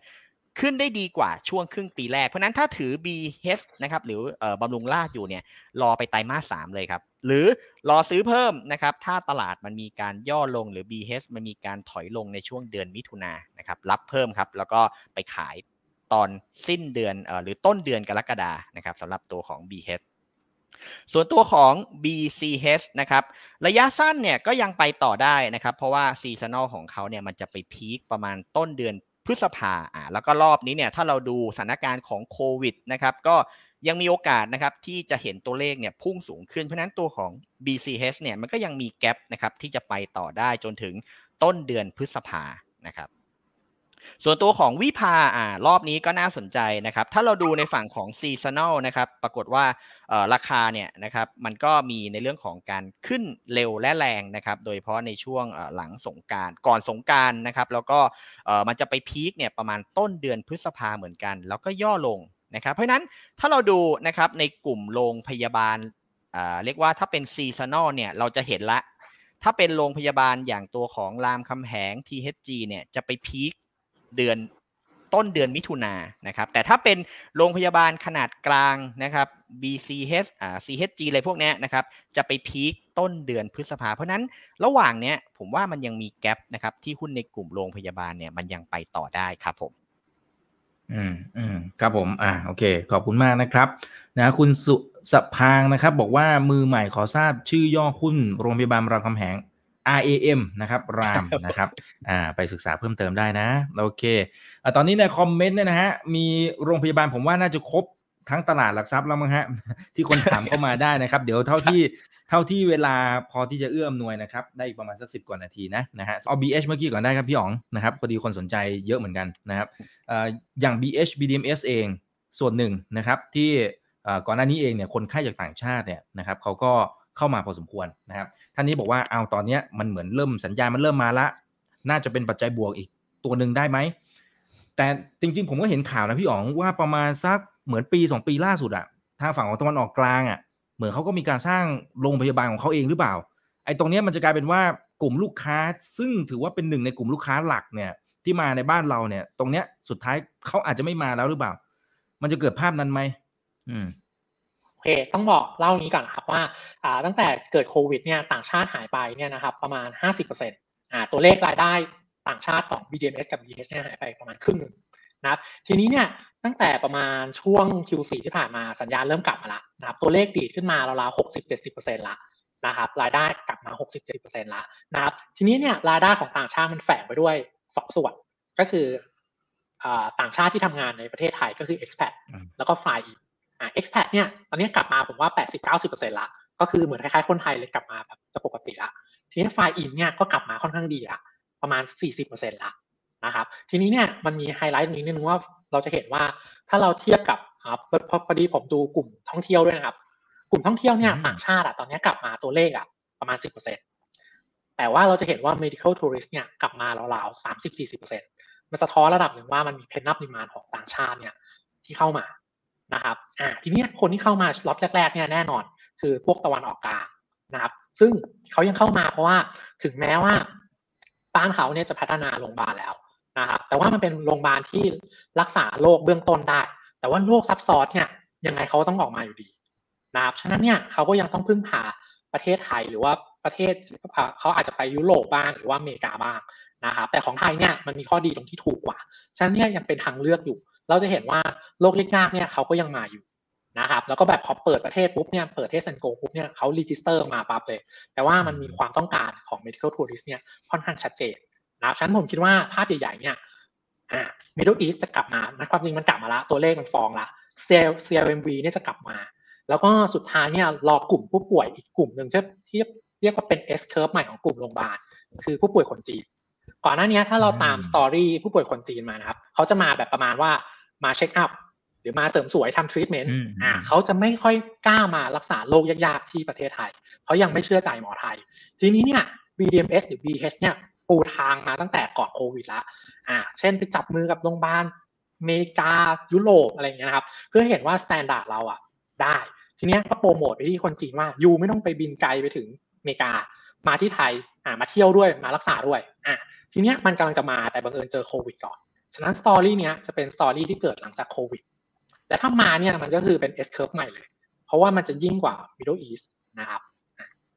อืมอืมครับอ่าเดี๋ยวรอลุ้นกันนะครับนะแล้วผมก็จะว่าคนจีนก็มาทำพวก IVF อะไรพวกนี้ก็เยอะพอสมควรก่อนหน้านี้นะครับเอ่อเอ็มชัยครับอ่าตัวนี้พื้นฐานเป็นอย่างไรอ่า M ขีด C H A I นะฮะ ซึ่งคือตัวของเอ็มชัยนะครับถ้าเราดูชาร์ตนะครับระยะยาวเนี่ยมันก็วิ่งไปตาม sector นะครับในตัวของ healthcare ด้วยนะครับอย่างตัวนี้นะครับจะเห็นว่ามันก็มีเรียกว่าเทรนด์นะครับคล้ายๆ กับ sector โรงพยาบาลนะครับ เพราะนั้นก็รอบนี้นะครับเนื่องจาก sector health เนี่ยมันเบรกนิวไฮแล้วเพราะนั้นตัวของเอ็มชัยผมว่าเดี๋ยวก็น่าจะขยับขึ้นตามไปนะครับ เพราะนั้นก็ มีอยู่แล้วเนี่ยนะครับผมว่าถือต่อนะครับถ้าจะเสี่ยงซื้อก็เข้าซื้อได้นะครับสำหรับตัวของเอ็มชัยนะครับแล้วก็จุดถอยนะครับลึกนิดนึงนะครับลึกนิดนึงนะครับเพราะว่าตัวของหุ้นในกลุ่มโรงพยาบาลเนี่ยมันจะใช้เส้น 200 วันหรือว่า 180 วันขึ้นไปเนี่ยได้ดีนะครับเพราะนั้นตัวของ M ชัยเนี่ย จุด stop loss นะครับต้องหลุด 250 นะครับหนีเลยนะครับ แต่ว่ารอบนี้กำลังมองว่าเอ้ยถ้ามันเป็นขาขึ้นรอบใหญ่ ๆ เนี่ยแกลบมันจะเยอะมาก เพราะนั้นผมว่าคุ้มที่จะเสี่ยงสำหรับการเข้าซื้อครับผม อืมครับ อ่าในเชิงพื้นฐานพี่อ๋องว่าอย่างไรนะครับสำหรับโรงพยาบาลมหาชัยนะครับครับอ่าอ่าเอ็มชัยนะครับ คือโรงพยาบาลที่ตอนนี้เนี่ยโฟกัสไปที่ MedPark นะครับเขา เขาคือ MedPark อ่าเขาถือหุ้น MedPark เนี่ยอ่าน่าจะถ้าตัวเลขจะไม่ผิดคือสี่สิบเปอร์เซ็นต์อ่าทีนี้ MedPark อ่าถ้าคนไม่ได้ตามก็คือโรงพยาบาลที่เพิ่งเกิดใหม่อ่าเพิ่งเกิดขึ้นใหม่นะครับทีนี้โมเดลของ MedPark เนี่ยน่าสนใจตรงที่เขาให้ผู้คุณหมอเนี่ยไปถือหุ้นด้วยนะครับ แล้วคุณหมอที่ไปถือหุ้นส่วนใหญ่เนี่ยมาจากกลุ่มโรงพยาบาลบำรุงราษฎร์นี่เองนะครับระดับท็อปเลยอะใช่ฉะนั้นเนี่ยตัวนี้น่าสนใจตรงที่ว่าอ่าต่อต่อไปเนี่ยมันคือคล้ายๆ อารมณ์บำรุงราษฎร์สองอะคือมาชนกันเลย อ่า ทีนี้เนี่ยโอเค ตอนนี้เนี่ย MedPark เนี่ยเริ่มจับคนไทยได้ละอาคนไทยเริ่มรู้จักอ่าเพราะว่าคนไทยก็พอพอมีหมอที่บำรุงราษฎร์ก็พอรู้ว่าย้ายไป MedPark อ่าเนี่ยเข้าใจง่ายแต่ key อะคือ MedPark เนี่ยตอนนี้ก็มัน turn turnaround กลับมาค่อนข้างเร็วเพราะว่าโควิดอ่าตัวเอ็มใช้เนี่ย turnaround ละนะครับก่อนหน้านี้ขาดทุนอยู่เนี่ยมีกำไรละก็จากโควิดเนี้ยจุดที่จะต้องตามต่อคือว่าหลังจากโควิดเนี่ยเขาจะมีกำไรหรือเปล่า ซึ่ง MedPark เนี่ยเป็นโรงพยาบาลที่สร้างมาเนี่ยเพื่อ capture ทั้งคนไทยและต่างชาติเนี้ย key เลยคือ เขาจะสร้างแบรนด์ให้ต่างชาติมาได้หรือเปล่าอ่าเพราะ MedPark เป็นโรงพยาบาลใหม่ ยังไม่มียังไม่มีแบบอ่าแบรนด์ที่น่าเชื่อถือเท่ากับบำรุงราษฎร์ทีนี้เป็นเป็นเป็นพอยที่เขาต้องพยายามที่จะโปรโมตตลาดตรงเนี้ยนะครับอันนี้เป็นจุดที่เราต้องตาม ซึ่งถ้าทำได้เนี่ยแน่นอน เรามองไปที่บำรุงราได้เลย เพราะว่ามันเป็นโมเดลที่คล้ายกันอืมครับผมโอเค ขอบคุณนะครับนะฮะโอ้ราคาหุ้นก็ขึ้นมาเยอะเหลือเกิน แต่เหมือนจะไม่ค่อยมีสภาพคล่องมาฮะถ้าดูจากกราฟเมื่อสักครู่นี้นะครับนะฮะเอ่อพระรามเก้า PR9 นะครับเป็นยังไงบ้างครับ นี่ผมบอกแล้ว ถ้าดูจากคอมเมนต์เนี่ยต้องบอกว่ามาทุกโรงพยาบาลนะนะฮะเดี๋ยวน่าจะได้อีกสองสามโรงพยาบาลนะครับครับ พี่ลองสำหรับตัวของ PR9 นะครับ ราคาเนี่ยก็เบรกนิวไฮนะครับ เพราะนั้นภาพนี้มันก็ยังไปต่อนะครับ จุดนี้ของตัว PR9 เนี่ยก็ใช้ในตัวของเส้น 190 วันก็ได้นะครับ เป็นจุด stop loss ก็คือ 11 บาทนะครับ แต่ว่าภาพใหญ่เนี่ยดูดีนะครับ แล้วก็ราคาเพิ่งจะเบรกนิวไฮขึ้นมาด้วย เพราะนั้นถือต่อครับสำหรับตัวของ PR9 ครับ อืมครับ อ่า พี่อ๋องเชิญเลยครับ พื้นฐานจะบอกว่า fundamental เนี่ย support พอสมควรเลยครับพระรามเก้าราคาหุ้น new high กำไรก็ new high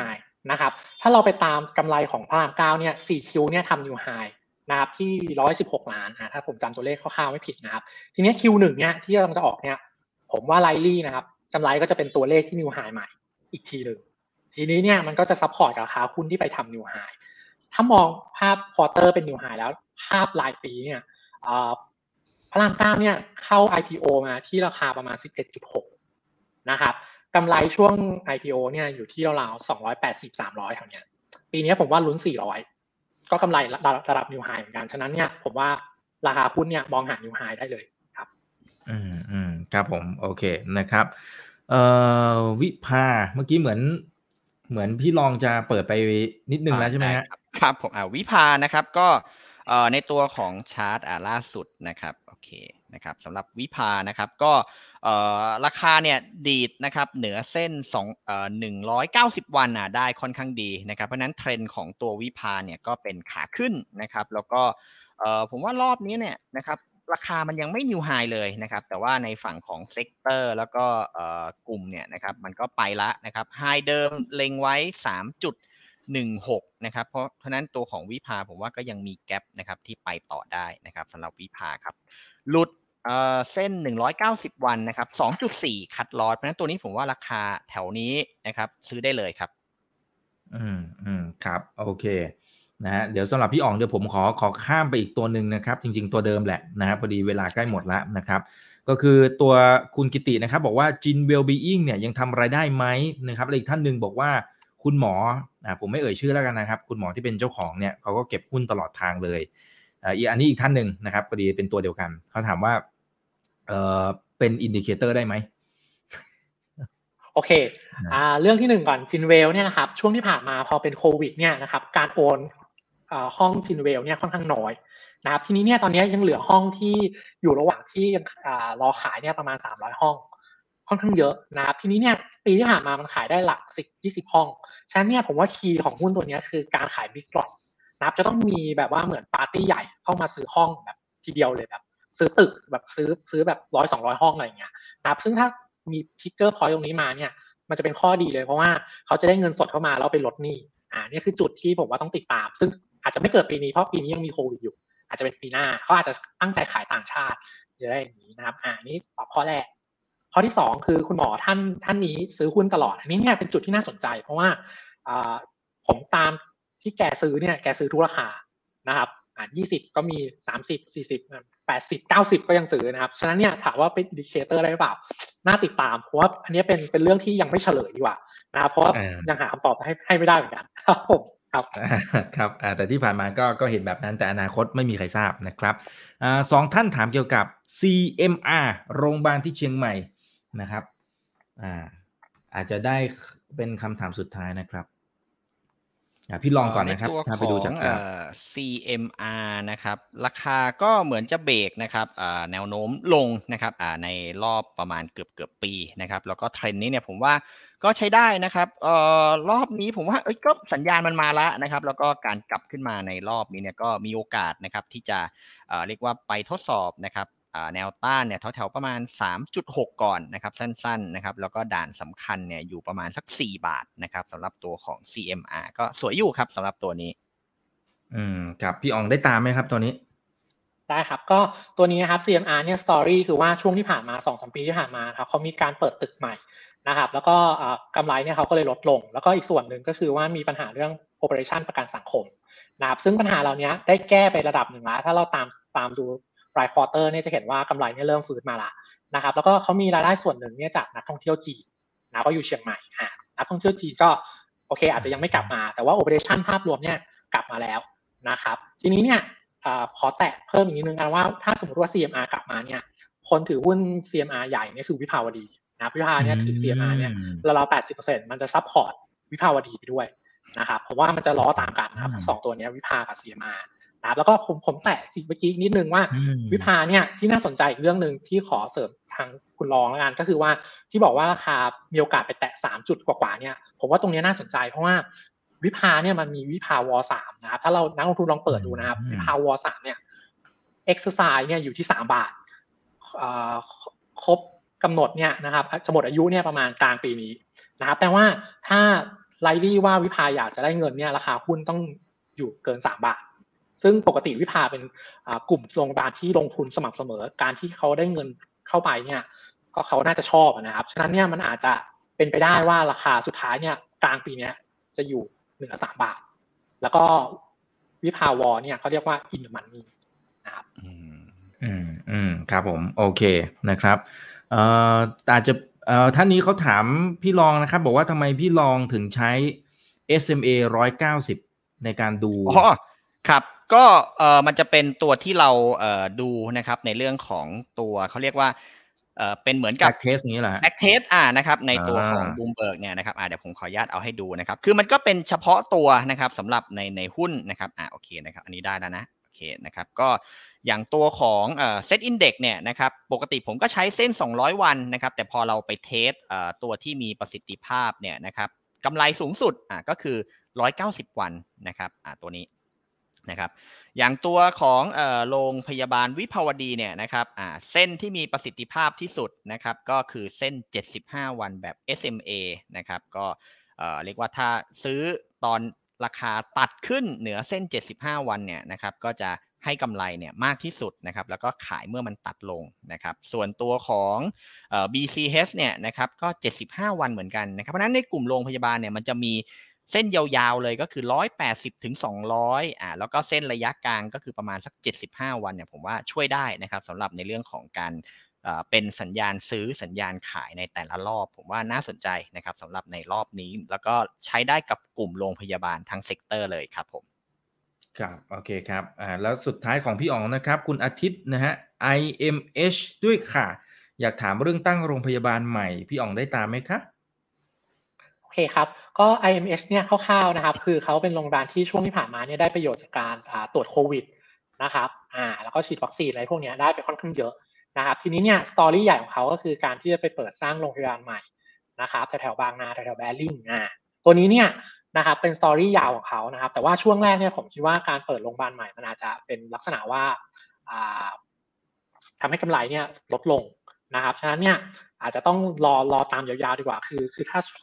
ช่วงนี้มันยังไม่เปิดโรงพยาบาลใหม่ ก็สามารถเก็งกำไรไปได้ แต่ช่วงที่จะไปใกล้ๆเปิดแล้วอะนะครับเดี๋ยวเดี๋ยวค่อยก็ค่อยค่อยดูสัญญาณอีกทีหนึ่งดีกว่านะครับอ่าครับเอาละฮะเราคุยกันพอสมควรแล้วนะครับ ก็อยากให้ทั้งสองท่านนะครับ บอก ทิ้งท้ายนิดหนึ่งนะครับ แล้วก็ตัวที่ชอบมากที่สุดในกลุ่มนี้นะครับ ทั้งมุมเทคนิคมีที่ลองคำถามคำถามหนึ่งถามคุณอ๋องหน่อยอะครับอ่าเอาเลยฮะโรงพยาบาลที่มันเยอะๆอย่างเงี้ยมันจะล้นหรือว่า capacity มันจะเหลือแบบเหมือนกับไม่มีประสิทธิภาพหรือเปล่าครับ เห็นแต่ละที่ก็เปิดใหม่สร้างเพิ่มซื้อเข้ามาครับผมมันมันจะมีตัวไหนที่แบบเอ่อ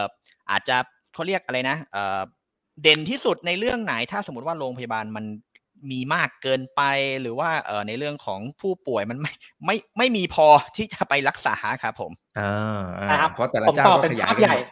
ครับผมตอบเป็นภาพใหญ่ให้เห็นภาพนะครับ เป็นประเทศไทยเลยนะครับ คืออย่างนี้ครับ supply ของประเทศไทยเนี่ยถือว่าไม่พอนะครับผมมีตัวเลข support อย่างนี้ฮะคือว่าปกติประเทศที่พัฒนาแล้วนะครับ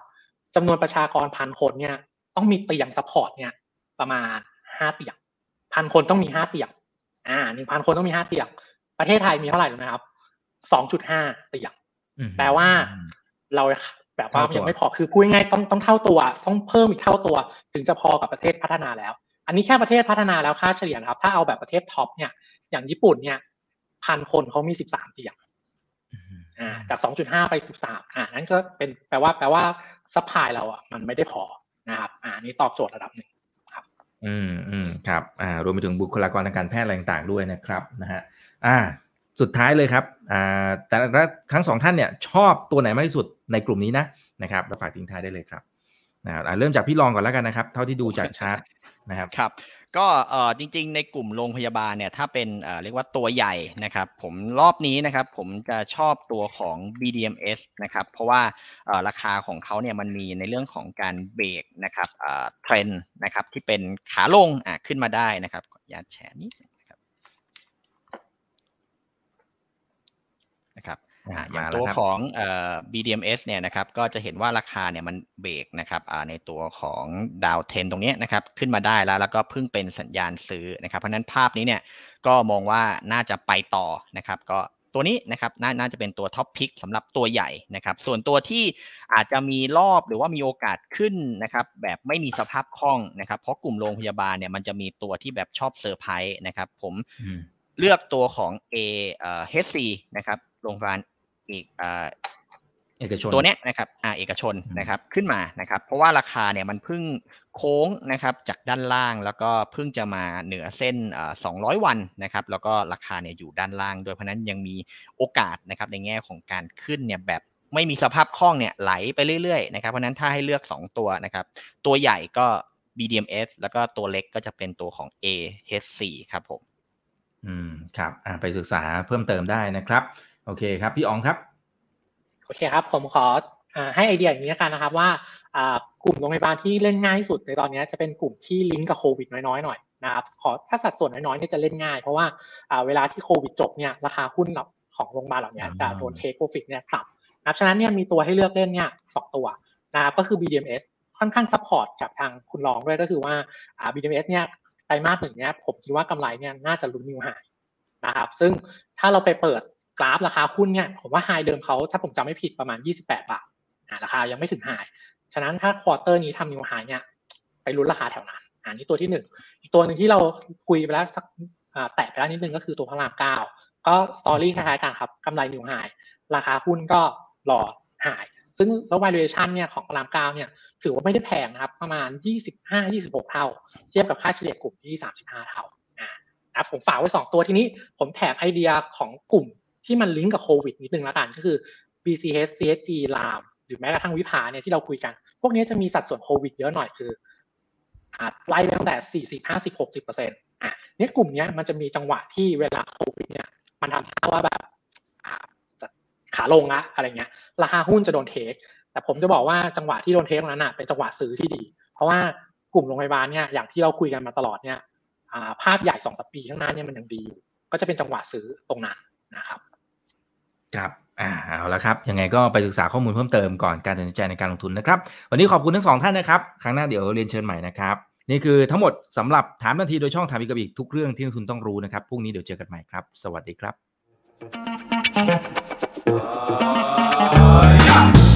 ถ้าชื่นชอบคอนเทนต์แบบนี้อย่าลืมกดติดตามช่องทางอื่นๆด้วยนะครับ ไม่ว่าจะเป็น Facebook, YouTube, Line Official, Instagram และ Twitter จะได้ไม่พลาดการวิเคราะห์และมุมมองเศรษฐกิจ และการลงทุนดีๆ แบบนี้ครับ อย่าลืมนะครับว่าเริ่มต้นวันนี้ดีที่สุด ขอให้ทุกท่านโชคดี และมีอิสรภาพในการใช้ชีวิต ผมอีกบรรพธนาเพิ่มสุขครับ